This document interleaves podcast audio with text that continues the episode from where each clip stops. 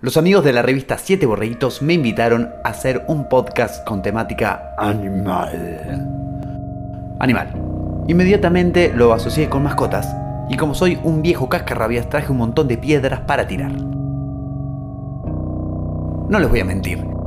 Tuve la gran tentación de jugar al surrealista y hacer todo un programa que nada tenga que ver con animales, cual un perro andaluz, que no aparece un perro en toda la película. Pero decidí no sacarle el culo a la jeringa, como dicen. Esta es Juana Molina haciendo ese tema que se llama El perro, donde una se queja de su vecino y termina la loca de Juana ladrando como un cachorro. Hermoso, hermosa. ¿Qué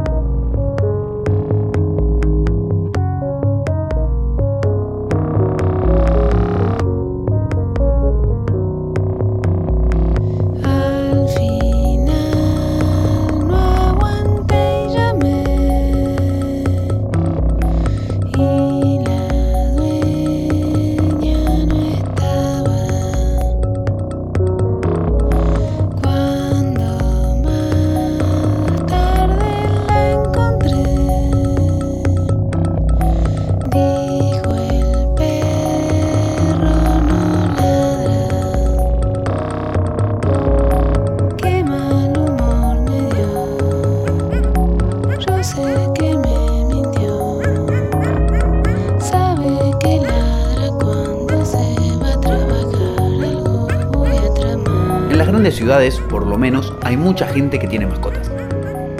Mucha gente que siente más amor por sus mascotas que por otras personas. No me interesa entrar en la discusión de llevas un perro mientras hay un montón de gente pidiendo comida en la calle ni nada de eso. Perdón, hoy no me interesa.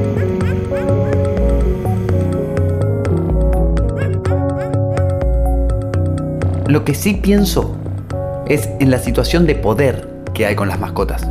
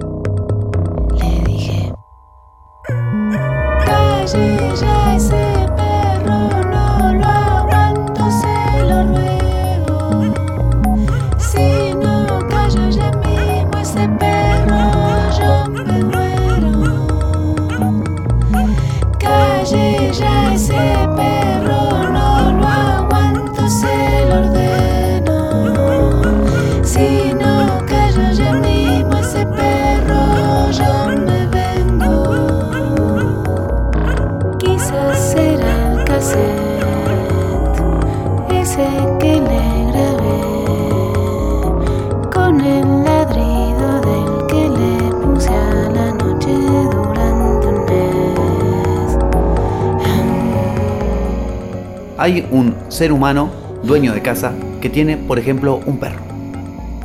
Entonces, tenés un ser que depende de vos para comer, dormir y hasta para hacer sus necesidades básicas. Si está bien educado. Por lo tanto, la mascota no eligió quererte, sino que está obligada a quererte y respetarte. A bancarte si te vas de vacaciones, si estás de mal humor, si te mea la alfombra, si cualquier cosa. Te tiene que querer que aceptar. En realidad no es una relación de cariño, es una relación de sumisión y dominación. Que obviamente se la ve hermosa porque la historia la cuenta el la dominante y no el la dominada dominado. ¿Entienden?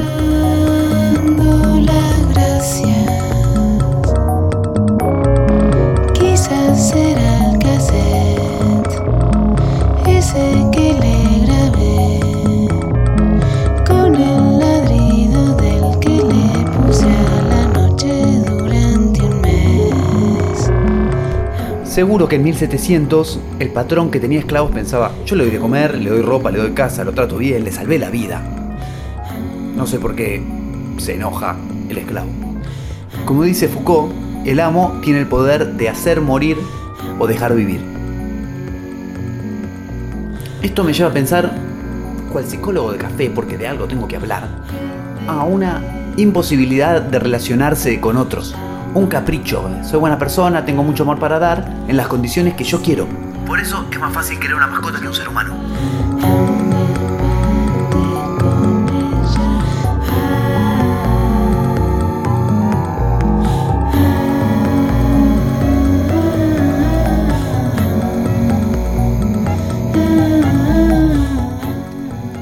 Relaciones de poder y de violencia que ejerce el amor forzado lo explica muy bien, yéndose por la tangente, el gran historiador Gabo Ferro, con este tema hermoso que se llama Para traerte a casa. Este es de su disco Mañana no debe seguir siendo esto, que lo hizo todo inspirándose en una estética y en una música de la Edad Media. Hermoso. Para traerte a casa, Gabo Ferro. Para traerte a casa te he escrito un cuento, un cuento que ha germinado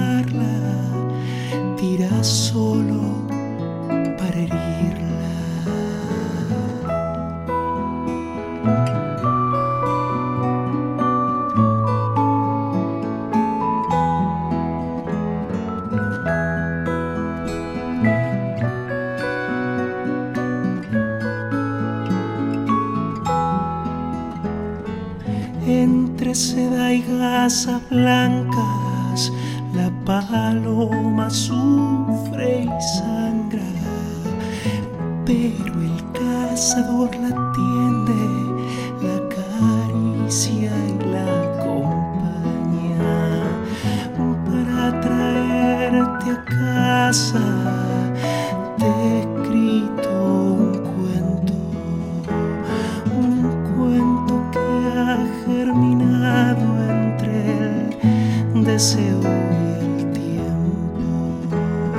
Voy por las ramas en sentido figurado y me voy del programa en sentido real. Las grandes decisiones del mundo ahora se supone que se toman a través de Big que es básicamente recopilar todos los datos que ponemos en internet, de lo que me gusta, lo que no me gusta, de dónde estuve, qué sé yo, poder procesarlos, analizarlos y, acorde a eso, manejarnos. La paloma toma el aire y el cazador siente celos es la frontera entre el cazador y el cielo. Un hombre y una paloma no podrían enamorarse. El cazador es de tierra y la paloma es del aire para traerte a casa.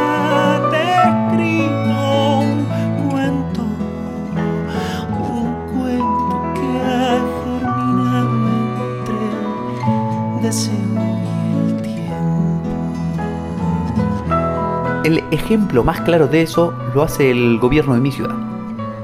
Primero, detectó las zonas en las que había más mascotas. Después, detectó en esas zonas quienes están a favor, les gustan las mascotas y quienes no. O por lo menos no tanto. Entonces, agarró y a todas las personas que les gustan los perritos les mandó un mensaje diciendo, ahora tu mascota puede viajar en el subte con nosotros. Y a todos los que no les gustan los perritos les mandó un mensaje diciendo que cada vecino levante la caca de su perrito. O sea, a cada uno le dijo lo que tenía ganas de oír. El problema del Big Data es que es caro. Entonces, lo que genera es que pueda manipular nuestras decisiones la gente que más plata tiene, generando que cada vez los ricos sean más ricos y los pobres más pobres. O incluso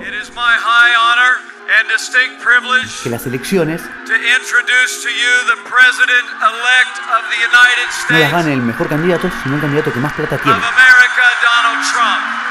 Thank you very much, everybody. Y así de deprimidos y manipulados, nos vamos con esta rareza de Beck, que tiene una letra de cuatro palabras y una grabación que suena como de 1920. Si no fuese una canción mágica, sería un tema de cuarta. Se llama No Money, No Honey, No Dinero, No Miel.